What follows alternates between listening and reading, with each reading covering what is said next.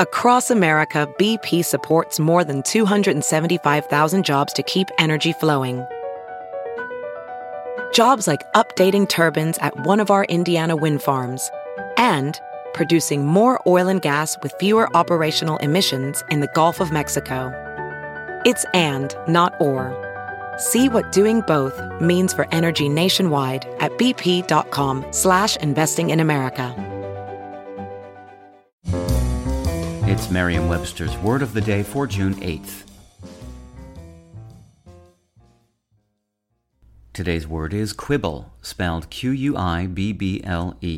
Quibble is a verb that means to evade the point of an argument by cavilling about words.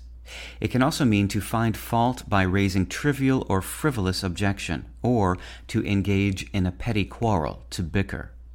Quibble can also mean to subject to minor objections or criticisms.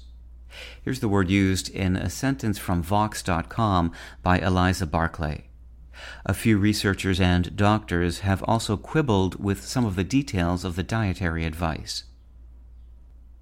In addition to functioning as a verb, quibble also exists as a noun, meaning an evasion of or shift from the point, and a minor objection or criticism.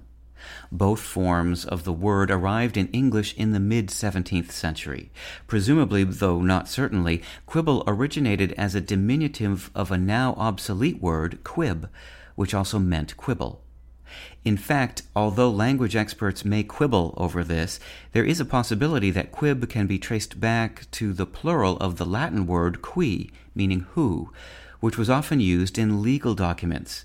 If so, that makes quibble a very distant cousin of the English word who. With your word of the day, I'm Peter Sokolowski. Visit merriam-webster.com today for definitions, wordplay, and trending word lookups.